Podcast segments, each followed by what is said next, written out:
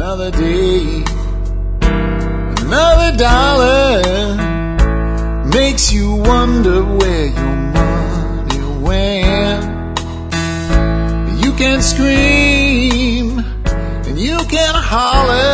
folks. This is Jack Spirko with another edition of the Survival Podcast.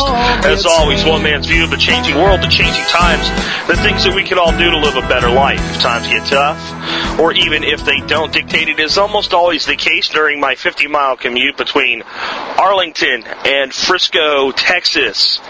Um, today is Thursday. October the 1st, 2009. We've turned another month. And folks, I'm telling you, the holidays are coming. It's going to be, you're going to be walking the kids around for Halloween or giving them candy at the door before you know it. The next thing you know, you're going to be slicing a turkey and then we're going to be listening to sleigh bells and, uh, jingle bells and everything like that. It is going to come so quick the end of this year. And, uh, I'm looking forward to it. Because right now, folks, tentatively the plan is January 1 survival podcast, full time endeavor for Jack Spirko, and uh, to kind of separate myself from the rest of my uh, my business dealings and do this 100% of the time. And that's thanks to you guys. So a big thank you on that. Wanted to announce that today. Um, Next, let's do a little bit of housekeeping real quick here. All, as always, please support our advertisers. Uh, advertisers of the day today are number one, Sawtooth Tactical. Really cool stuff, guys. I mean, Sawtooth has got some really, really cool stuff. Uh, they're also Maxpedition dealers. They've just got an, uh, an order in of some real custom stuff. Check out uh, Sawtooth Tactical today. They're on the uh, website uh, in the right-hand margin where the rest of our sponsors are. And also, MURS-radio.com. Again, MURS- radio. That's a dash for hyphen radio.com. Really cool stuff, really cool equipment, great way to extend your communications capabilities at the uh, family or neighborhood level, uh, or if you're like a rancher or something like that on your own property without any need for a license and going through ham testing and all that. And um, MURS radio uh, may be a good thing to use to deal with today's subject because we're going to be talking about civil unrest today and you know riots and things like that. And it might be good to have as a neighborhood communications medium. All right. Uh, next, make sure you're getting involved with our forum. I told you guys yesterday our forum just had its 100,000th post. That's a pretty big deal. We want you to be involved. We want you to form relationships. We want you to build some community both on and offline, and the forum's a good place to start with that. We want you to get the education that's available there because it's massive. Um, I think on our forum right now, if you just started reading what was on there uh, and, and going into different subjects and threads and all, you could get basically the equivalent of a college degree in preparedness off just the material that people have put there. Last but not least, please consider joining the Member Support Brigade. If you think this show is worth more than 20 cents an episode, um, consider supporting us with a contribution of about $50 a year or $5 a month. And uh, that'll help make this show the full-time endeavor I intend for it to be. Uh, additionally, you'll get a bunch of stuff, a bunch of cool stuff, and uh, we won't really say more about that today other than there's over $70 worth of retail value you'll get for free. All right, now let's uh, let's talk about today's subject because this is going to be an interesting one. Um, a guy named Greg Cecil, who is, is a huge fan of the show, listens often, sends me all kinds of great information about political clowns and, and preparedness and, and shortages. And I mean, I, I should hire the guy as kind of a research assistant or something. He sends me so much. Well, he sent me an article that I got this morning, and the article caused me to preempt today's show. I was going to do a different topic today. And I read this article and said, we need to talk about this. And I've never really talked about it specifically. Uh, I've talked about all kinds of preparations. I've talked about the possibility possibility of civil unrest. I've talked about how your preparedness would affect that, but I've never really talked about it as an individual topic. And um, he sent me this article by Claire Wolfe and I read the first uh, paragraph, and she basically says that everybody's d- done that. That no one's really paying attention to this topic. If you if you go search for prepare for civil unrest on Google, you really won't find any information that'll help you actually prepare for civil unrest. And um, I thought, you know what, she's right, and it's something that needs to be addressed directly. So uh, I changed today's show, and it's based loose, largely, I would say, not loosely, on her article. And I'll put a link to her article so you can read it. And I want to make sure people know, yeah, when I start giving you these levels of uh, civil unrest and these 11 steps of how you can be prepared, they're straight from Claire with my input added to them. All right, so one of the things that I, I really found quite interesting about Claire's article was that she says, eh, this is my word, not her, hers, but her, her point was we're kind of sitting on a powder keg for civil unrest right now. Uh, I can't tell you exactly the words she used. I, I don't really remember. I had to read the article really fast to get the outline put together. Uh, but that was her point. That there's so many things that have gone wrong um, there's so many things that the government's doing that we're not happy about. The government's w- worried about our reaction. We're angry with them. We feel that we're not being listened to. And this fits right in with, I'm not a big fan of Rush Limbaugh, but sometimes at lunch I might listen to his show for a little bit. Um, I listened yesterday for about two minutes just in awe at this lady that had called in. And she just went off. And he didn't say a word. He just let her talk. And she was talking about how frustrated she is that she was part of this huge movement that went to Washington, over a million people, and they won't. The, the, the mainstream media won't even discuss it, won't even talk about it, won't even acknowledge it. The people are being ignored, and she sounded so frustrated and so angry and so motivated. And it's just a matter of how many of those people do you do that to before you create a catastrophe. And that was kind of her point that it's actually surprising we don't have more civil unrests in the United States. And I, I think she's right. And uh, hopefully I can get Claire on here for an interview someday. Oh, that's real quick in the middle here. I got to tell you this. Um, next week I should have uh, John McCann and Ron Hood on for interviews. So that's going to be cool. And it looks like I'm going to have Dave Canterbury on too. Uh, I'm going to have to call him today sometime and see if I can make some arrangements with him. He just got selected to do a show on Discovery, uh, so I know his schedule is going to be kind of crazy, but I'd love to get him on for an interview. So uh, the interviews are are coming, and they're beginning to be uh, something I can do more stable uh, for you in the future. Okay, but uh, anyway, I would like to get Claire on. So if anybody actually can get in touch with Claire, let her know I'm looking to uh, get her on the uh, on the show. But then she goes into some of the things that could cause um, civil unrest to break out, things that are kind of bubbling at the surface right now. And if the government does one thing or circumstances take a different turn, could explode.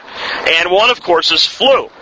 Uh, the flu actually becoming really bad and causing a lot of problems for people, or the government continuing to overreach its boundaries and, and force people to get vaccinations that don't want them, or uh, to start imposing some level of quarantine. That any of these types of things, people could get upset over. And, and she doesn't directly say it, but I, I get the impression that she feels a lot about this current flu like I do, that they're overreacting to it and they're full of shit, and uh, that if if this were a disease that people really were genuinely afraid of and were scared and it was killing a lot of people and it needed to be contained, that people may be more willing to accept some uh, government restrictions and limitations and what have you. But with it being considered bogus by most people, this is where the far, far harder the government pushes, the more people are going to push back, and it's only a matter of time till things maybe break down. Another one she pointed out was the currency's devaluation. I think she called it a collapse, and um, I don't think we're to a collapse yet. We're not even to a devaluation yet. Uh, we haven't really seen the nasty effect of infl- uh, inflation yet with all this money that's been pumped into the economy. It hasn't happened yet. Uh, I've told you on previous episodes when it's going to happen is in the middle of what looks like a recovery. Now, right now, everybody thinks that we're having kind of a recovery or a sucker's recovery because the Dow is almost back to 10,000. Um, we're, we're basically where the Dow was a year ago, folks, before the second part of the crash. It's, it's, it's not that big of a return, and it's, it's a false return. And we haven't actually had a recovery yet where people start spending money because unemployment is still, you know, they'll tell us 9.87 or some other nonsense, but we know it's in the 15 to 18 percentiles if we looked at the true number of unemployed. Uh, the lowest demographic age group right now is at 50% unemployment. People that are 18, 19, 20, 21 years old are 50% unemployed right now. 50%. And a lot of them aren't drawing unemployment because they're trying to find their first real job. So they're not showing up in the employment, unemployment statistics at all because they're not on the dole because they didn't work long enough yet to draw from the dole. And that's, uh, that's a harsh reality. And to me, it's going to be when we do start to have recovery and all this money sitting out there floating around in the system and the people do open up their spending and the money does start to flow, you'll see double digit inflation the first year of recovery. And everybody will say it's okay, that it's just, uh, it's just a self correction of the system because we were held back for so long and the bands will play and the stock market will rage and everybody will be sure that happy days are indeed here again and we're going to see the biggest bubble pop in history at the end of that one. And uh, I think she's right that if that happens, and if if you realize that one day you go out and it takes you a five dollar bill to buy a loaf of the cheapest bread in the store, yeah, it's gonna have people kind of going nuts. Uh, NAIS, N-A-I-S. What's NAIS? National Animal ID System. I've talked about it before.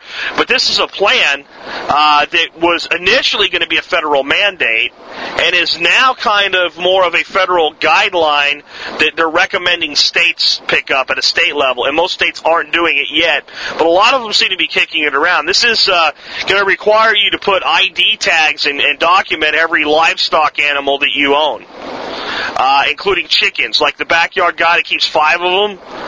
Yeah, that's uh, you know, the the HR eight seven five. When I told you they weren't after your tomato plant, they weren't after your tomato plant. They were after the small scale agricultural farmer. All right, but on these, they're after your chickens. They're after your rabbits. I, I'm dead serious. If you read it, there's no other way to interpret it.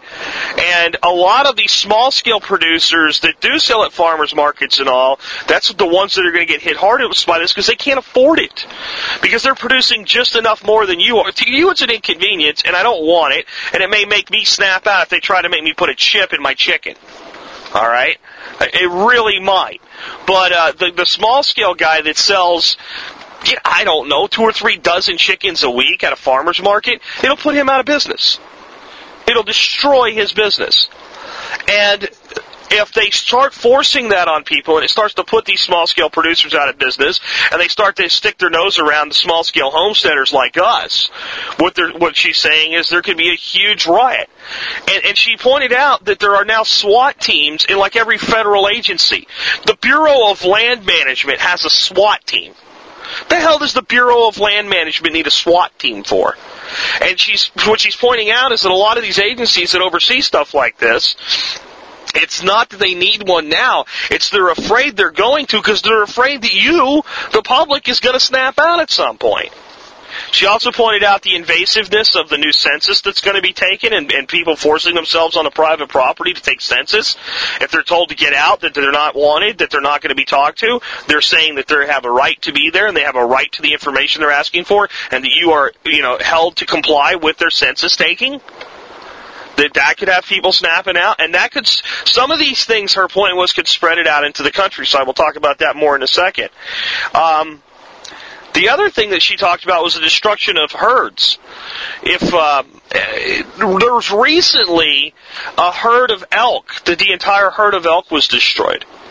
And it was destroyed because one elk came down with chronic wasting disease. Even though the rest of the herd was quarantined for over 90 days, actually I think it was 180 days, and none of them not one of them showed any any uh, signs of being affected.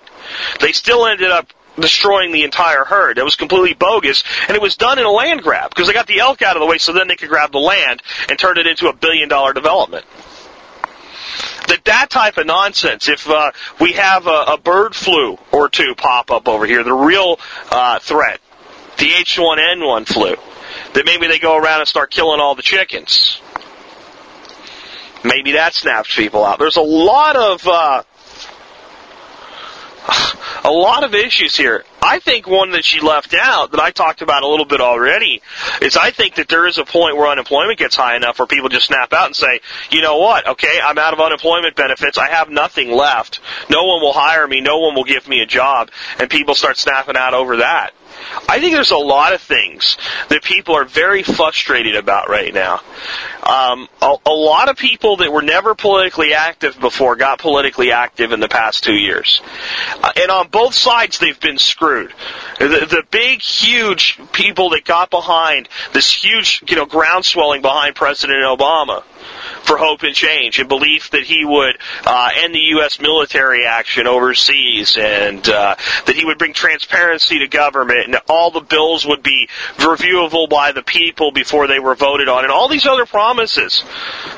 And the, the arrogance and smugness of just, I'm not doing that directly lying to the American people about what's not in a health care bill, and we find out it absolutely is 100% a lie. That the things that he came and told us to our face weren't there are. The, the arrogance days after inauguration where people were saying we don't want this second stimulus, this pork laden pile of crap, and we were told if you think we should do nothing, your voice doesn't count. And, and you're talking over, a, probably over 100 million people felt that way. Based on the poll numbers I saw. Over 100 million people, a third of the country. As many people as voted combined in the election. Plenty of them don't vote. I understand that. But 100 million people in this country that he works for, you, your voice is meaningless. And we got it, we know what? We didn't get any better from the Republicans. The Republicans helped pass Bush's stimulus. We didn't want that either. They bailed out the auto industries, on and on and on. All this stuff happened. And what I'm saying is that it didn't cause people to go nuts. But people right now are kind of on that edge where how much further can you push? That was the point of Claire's article. And I, I think we need to consider that and we need to understand that it's always one little thing that sets it off. I was in Panama for two years in the Army. And there were a lot of demonstrations by students in Panama. I have no idea what they were even demonstrating for. But there were demonstrations almost every day. These guys were out in the street protesting stuff. These Panamanian college students. And every once in a while they would break down into complete violence and these guys would go nuts and start, you know, smashing windows out of buildings that they didn't have any grievance with the people that were in those buildings. There's a mob mentality that takes over. And once one person does something, there's a certain percentage of the crowd that will, will immediately, whatever was holding them back is gone. And then they go over that edge too. And they'll carry half the crowd with them. Half the crowd will realize, hey man, I didn't sign up for this and want out and get caught up in it.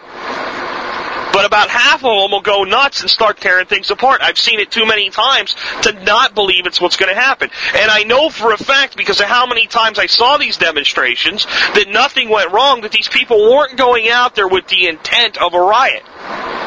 It was a push too much by a cop. The wrong guy being pepper sprayed. Two guys getting in a fight that were part of the same protest, and the people around them thought it was it was political activity. Didn't realize it was just two people that didn't like each other.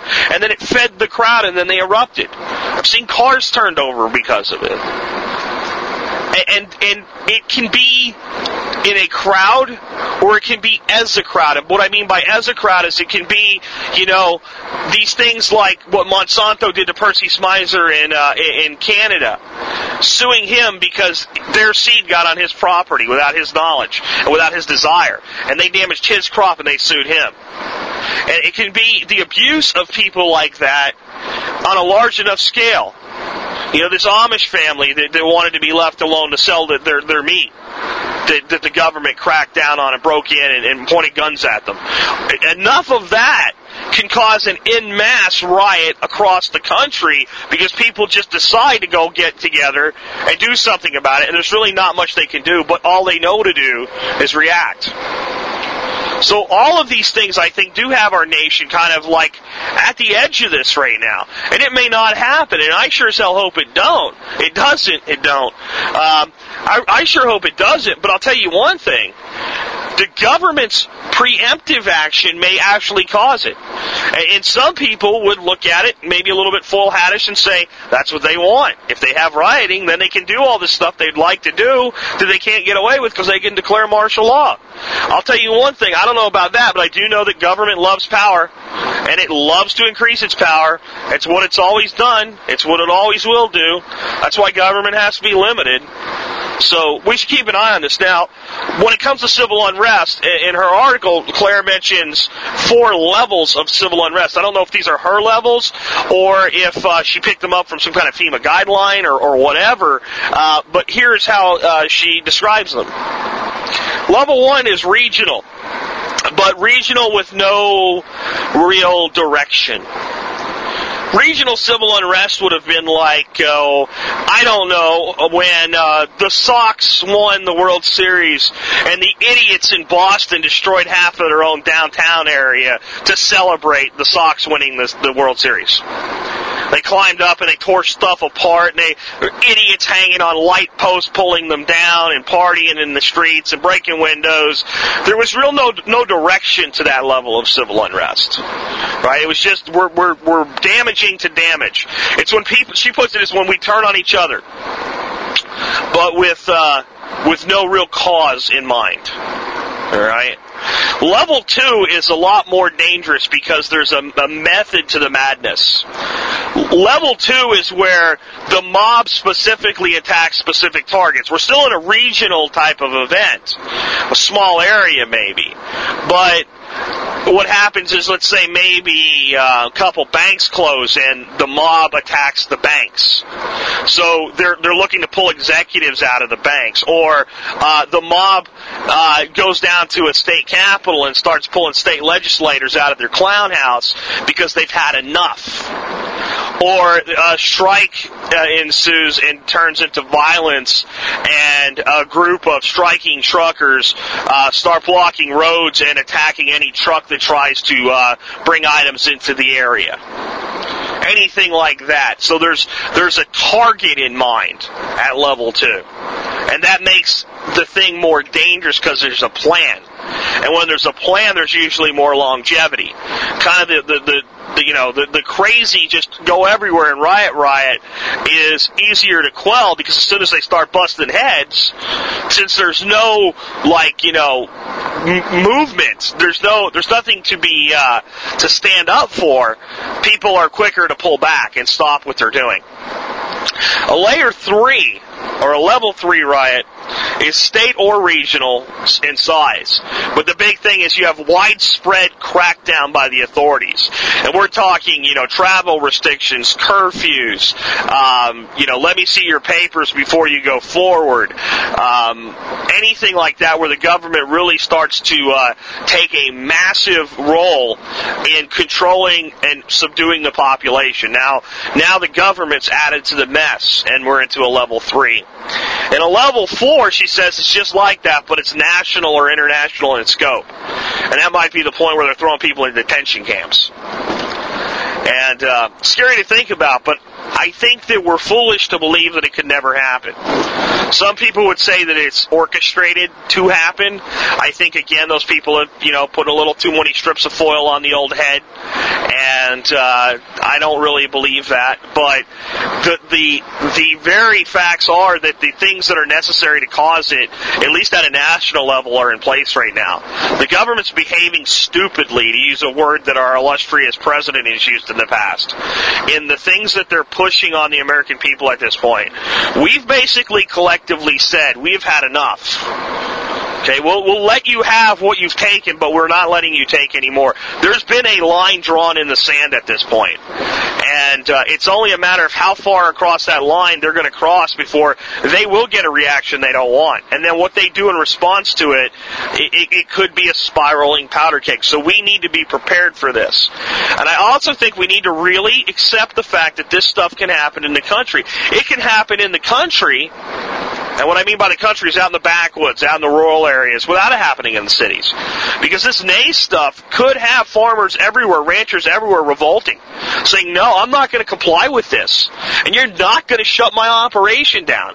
And I'm going to defy you to do it. And what happens if 30,000 or a million small scale producers in mass decide, we're not doing this? Uh, we could see SWAT teams moving in to take old, old Lady Jackson's chickens away.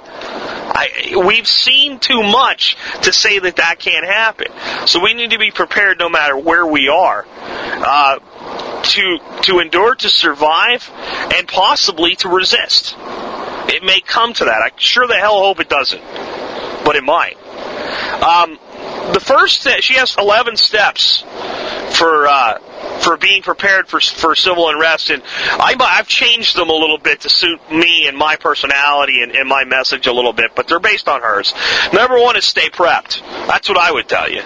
Uh, I completely agree with that one. Your general preparedness, stored food, stored water, being prepared to go without electricity, without uh, support from the outside for extended periods of time. Keep doing that stuff. And well, how is that different than from what we say every day then?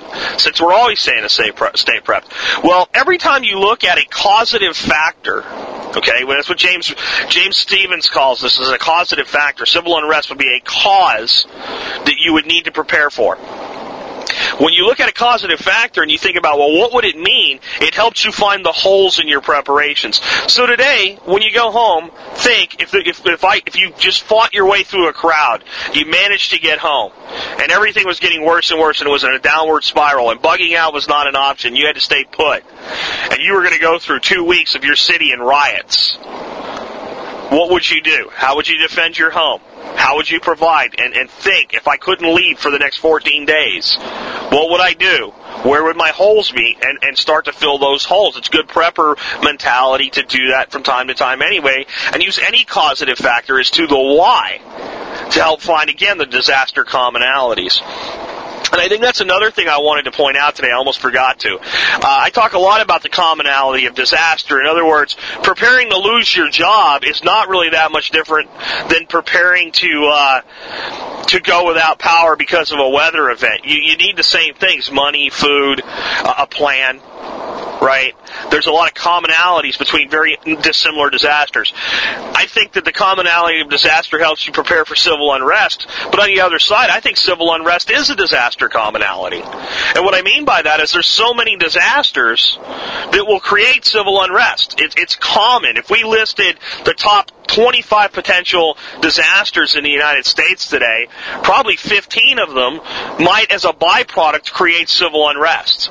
So it's a very common disaster that we need to be preparing for because it is part of so many other disasters. Um, the next one is don't be complacent, is the way she puts it. And to me, what that means is don't think it can't happen. Don't don't lull yourself into some false sense of security that because you live out in the middle of nowhere, it can't happen to you. She mentions things like you know what happened around the Branch Davidian compound, what happened at Ruby Ridge.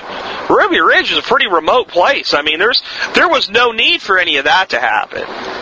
And I'm not saying that the revenuers are coming to get you or anything. I'm not trying to stay paranoid, put paranoia on you. I'm just saying don't think no matter where you live, don't think that this can't affect you. And I think that was Claire's point as well. The next one, stay healthy. And I think that she was bringing a lot of the flu stuff into this. Wash your hands, sneeze into your elbow, and all this stuff. I'm so tired of that. Really, I mean, it's good advice, but we all know it by now. To me, stay healthy is more about make sure you have in your preps food that is uh, designed not just to keep you alive, but to keep you in a, a good, strong state. Make sure you have lots of protein available.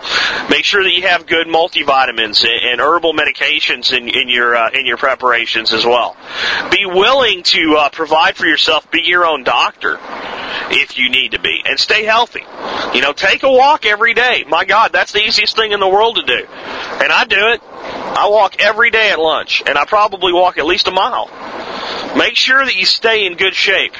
And I'm not talking about being an Adonis and looking like the most in shape person in the world. Those of you who've seen video of me, I'm a little bit heavier than I should be. I've lost a lot of weight, folks. Um, I think you guys, I'm gonna, I'm gonna put something out at the beginning of the year to demonstrate exactly how much weight I've lost. But, uh, but I'm still not the picture of health.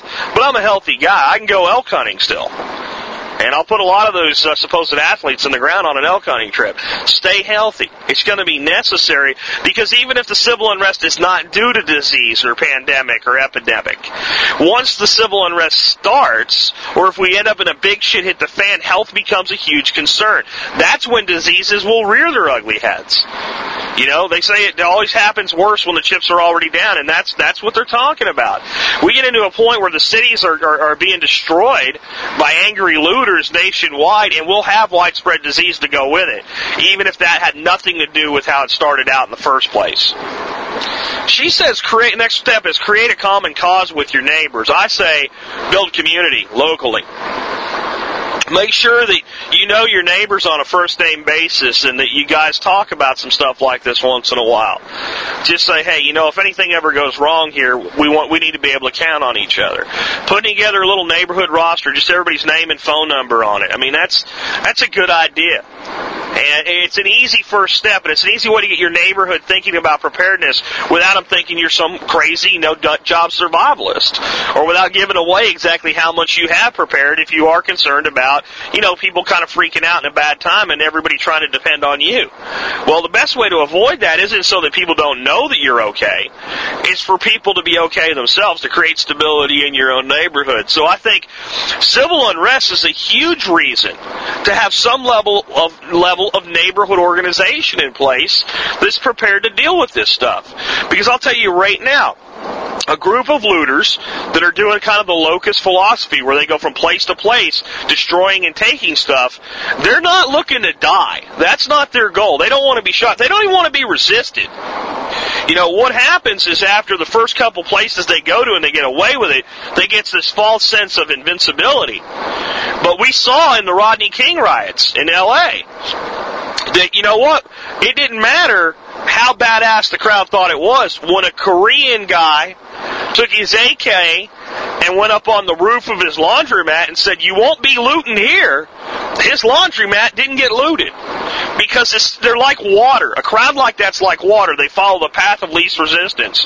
I'll tell you what, if it ever comes to this, and I think people are coming to loot my house, I'll put a sign on the end of the street, not in front of my house, one of those "You loot, we shoot" signs, and I'll put a little stick figure on there, and I will be sitting on my roof. And if a band of people come around, my first shot won't take anybody out. I'll put a bullet in that little tiny stick figure's head. And I'll bet you, I'll bet you, because that sends that sends three messages. I am armed. I will fire, and I can hit you. And I guarantee you, 99% of the time, that will send. A, now, we're not talking about force-on-force engagements here and, and standing down, you know, a paramilitary force. We're talking about looters and rioters. And that'll stand people down, but you know what'll stand people down more than one homeowner doing that? It's an entire group of homeowners that are armed, visibly armed, and say, not here, not on our street. You go somewhere else and try this crap. And uh, that's that has to start somewhere, and it may be with you. And don't try to get to there overnight. Don't try to get to the point where everybody that's armed on your street is known and part of a big club that are willing to come out and do this in a day because people will think you're nuts. But start with something simple like a neighborhood roster and just taking the neighbors that you already know the best and saying, hey, I've always thought of, you know, what if one of us just ends up stuck somewhere? It might be nice to be able to call one of the other neighbors and have them check on the house or, or, you know, if I get stuck and my kids are home alone and, you know, but, but let's do this a little bit more organized and let's think about, you know, that, that old lady that lives down the street from us that we talk to once in a while but don't really know. We should have contact information for her and more importantly, she should have it for us. Build that community. It, it, it has to be that way. Her next uh, point I've kind of talked about now, just by expanding on that one, and that is be ready to defend what you have. She talks about it specifically, though, if you grow and produce your own food, that if we end up with riots that cause food shortages, uh, it's not just you know generalized rioting that you have to worry about at that point. It's that mob with a cause, you know, that where we've moved from from level one to at least level two in the in the uh, the civil unrest scale. Now the cause be- becomes we're hungry, we need food, we're going to go get it from somebody. I'm not going to starve. And I've said this before, and people think I'm a little too far out there when I say it, but your neighbor will shoot you or beat you to get your food if he thinks his children will die without it. And I know we'd like to believe that we're all, you know, pretty moral people, and you know, a lot of people stand on their religion and say, "Well, I would never do that," and some people won't. Some people will never steal and never harm another person, no matter what, unless that person attempts to harm them. There are people like that. So if you say you're one of them, that's fine. It doesn't do a hill of beans to get rid of the majority of the people that are not like that. And if it's 10%, which I think it's a hell of a lot more, but if it's 10%, that's 3 million people out of 3, or what is that? That's 30 million people in America. 30 million people can do a lot of damage. And I think it's a much bigger number than that. I would say a third of people will be willing to do harm to others to feed themselves and especially to feed their families. So if you have a nice homestead with a bunch of food and you got garden and you got, you know, fruit trees and stuff, you have to be prepared to defend it. That doesn't mean you might not open up your resources and share resources with your local area, maybe your neighbors and what have you. Um, but what it does mean is that outside of that group, there may be real threats, and it might be that you need that community because, folks, you can't guard your backyard 24 7. You don't have the manpower to do it. And uh, thieves come in the night. That's definitely the case. And it's a reason to look at increasing your security as you build your homestead up. The next piece of advice is a really good one, and I think it's one that people need to take to heart, and that is get advanced warning if you uh, if you're going to be traveling of any type of situation that's you know has the potential to occur where you're going. A uh, perfect example is we were very aware that we might have to deal with um, forest fires when we went out to California. We knew it was the beginning of the forest fire season, and sure enough, they happened. Now we didn't have to uh, to really alter anything, but we were prepared for that. We were at least aware of it. We were paying attention, and we knew that could be the case. So we were ready to deal with the situation if it comes. I was also very acutely aware that in California right now, I'm concerned about rioting because of the government going bankrupt. And we looked at that before we went out there and said, we're probably not going to have to deal with this just yet. But I've told my listeners that are out there, I've told TW and Sis Wolf on the forum directly to their face, you guys be ready for this place to go nuts out here the day that welfare recipients get IOUs in the mail. And they said, well, they're already sending IOUs to people. But they're sending IOUs to employees and contractors those people will tolerate it more. You you send out a hundred million or a million uh, IOUs to a million welfare recipients throughout the state, and and you got a powder keg waiting to go off there. And I think sooner or later it's going to happen. That state is bankrupt. All they're doing right now is living on the people's credit card as long as they can. It's only a matter of time before you know California might slide into the ocean because of a couple hundred million people uh, rioting out there uh, not an earthquake. It may look make an earthquake look tame. What, what I think the potential is to happen, especially in places like Los Angeles, San Diego, uh, San Francisco, uh, if we ever get to that point, and it might come.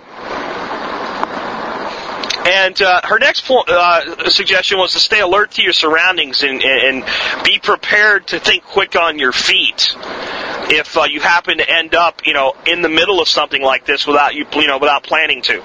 Be ready to figure out how to get out quick. And I, you know, I've talked about this a lot in the past, and I sum it up simply as have good situational awareness. I've done entire shows on improving your situational awareness, and I think it's it's important not just for civil unrest; it's important for day to day. If you're situationally aware and uh, you're a concealed carry holder, for instance, and you go into a restaurant with your your wife or with friends or what have you, when you're seated at a table, you're always going to insist on taking a seat that puts your back to the least populated area. You know, if you're in the center, then you you'll turn toward whichever wall's closest with your back that way. If you're way in the back of the of the uh, establishment, you're going to want to be you know your wall to the back, looking out the front. You're going to be prepared to utilize the weapon that you have if the situation arises, simply because you're the one that can do it. So you're going to be aware of that. If you're not armed, or even if you are armed, you're probably also going to be looking, okay, if somebody comes in here and freaks out and starts shooting people, how do we get out? What do we do? If you're situationally aware and you're walking down the street and somebody looks at you the wrong way, and I'm not talking about, you know, let's go up and have a big confrontation now, but just looks at you and you read that look to say, they're looking at you thinking that person's out of place, that probably means you are out of place. And the next person that notices it may be somebody that wants to victimize you, and the time to take corrective action and extract yourself from the situation is now before it becomes a disaster for you. Well, she's saying the same thing, but she's saying have that situational awareness uh, tuned in. So maybe even if you don't avoid the disaster itself, the civil unrest itself, that you are able to uh, to extricate yourself from it once it does happen. In other words, how am I going to get out of the middle of this this mob of angry people? as quickly as possible. And what, what's not said in the article, and something I'll expand on here, I think a big way to avoid that is a lot of times things start to heat up, and natural human curiosity takes over. We want to get close and see what the hell's going on. When you start to see a group amass that way, and you start to see some warning signs, get the hell away from it. You go watch it on TV. You don't want to be there when the tear gas flies. And uh, that is the next one in her uh, her list is if you do get caught up in it, and you get caught up in it when the tear gas starts flying and they start arresting people, do not resist arrest. Uh, cops are probably not going to believe you when you say, "Hey, I'm not part of this. I just ended up here." That in most of these situations, unless they're throwing people in internment camps or something or disappearing them, uh, most of the time people that are arrested for this, even when they are involved, unless they're a ringleader or they have video of the guy smashing something, all charges are dropped within the next day and everybody's released. So you're, you're probably only going to make the situation worse by resisting arrest. I've always said that you don't resist arrest. Period. Your argument is not with a police officer, it is with a court. That is how our system works. Now she says if we ever get to the dark days or the tinfoil hatters where they're rounding people up and throwing them in, you know, detention facilities, then fight for everything you have and run and get the hell away. I, I would agree if we ever get to that point. As long as we're not there, if somebody wants to take you to jail because you happen to be on the side of the street where a riot happened, go to jail. Tell the judge your story. It's an inconvenience, but it'll prevent you from being tasered and maced and beaten with a billy club and then charged with resisting arrest. Uh, she also says to carry a lawyer's card with you. Get a good lawyer and carry his card in case you end up in that situation. I think that's good advice for anybody in any situation, period. Uh, civil unrest or not, have a good uh, lawyer with you. Then the last one was try to avoid roadblocks, which may be difficult in a wide scale situation. Uh, but I think it was a good article. I, I, would encourage you to read it and get the things out of it that she delivered that I didn't. And uh, hopefully, with my podcast today and the article together, you'll be able to to, uh, to expand on more on, on both more than either one could do alone for you. Uh, I also found it interesting. She showed a little uh, picture of what the card she carries from her attorney uh, has on the back of it. And the first one was, uh, you know, don't resist, be polite. Uh, two was, or actually one was, ask if you can call your lawyer. And then two was, don't resist, be polite. Three was, don't admit or deny anything. Keep your mouth. You have the right to remain silent and use it. And four was, you know, in a situation where they're giving you, they're harassing you, but they haven't actually slapped the cuffs on and they're not taking you to jail yet, ask, am I free to go? And if they say yes, immediately shut up and leave. You don't need to know anything else. Extricate yourself from the situation. I thought that was great advice, and uh, she had a book on there about uh, dealing with uh, encounters with law enforcement. I think I'm going to pick that book up and do a review of it for you guys. Uh, this lady seems to be pretty switched on has a pretty good grasp of this stuff. So anyway, you know, let me wind up today by saying that I know I talked about some pretty scary scenarios today, and I know you might look around and it's a great rainy day here in Dallas, and that just makes you feel even a little bit more down, and you may be thinking a little bit now, like, damn, this this is, you know, like it's not an if, it's a when that we're going to have some kind of explosion like this. I think there's even some truth to that, folks. I, I don't know that national, total, complete disarray is inevitable. It certainly could happen. It's a possibility we have to be ready for, but we're going to have regional civil disobedience. We have in the past. We will in the future. It may or may not affect you. But if you're well prepared to defend what you have, if you have a decent community built up around you, if you know how to evac if you have to, if you have plans for that, if you have contact information for all the people that you need and all the people that you love, if you have a good supply of food, at least 30 to 60 days minimum, if you have a good supply of water, if you have ways to keep some power on or just some lights on, if you have ways to keep your, you, live in a place where it gets really hot, hopefully you have at least some box fans and some backup power.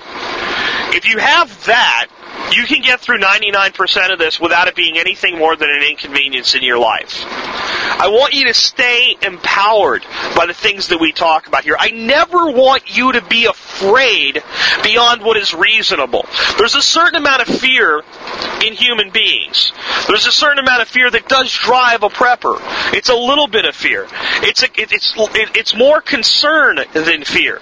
It's an understanding that you are human, and as a human, you have certain inherent weaknesses. Among these are that if you are beaten hard enough, you bleed and die. If you're shot, you die. If you're not fed, you die. Right? So, if you look at a situation that can put you into something like that, it's natural to be afraid of it. If you're standing out in the street and you see a car doing 100 miles an hour coming directly at you, instinctual fear makes you jump out of the way.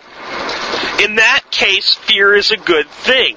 Enough of a fear to realize, hey, you know, there could be some real turmoil over this flu thing if the situation gets much worse. Is a good, healthy fear. But only if it's checked and controlled by power and action. You have to be proactive.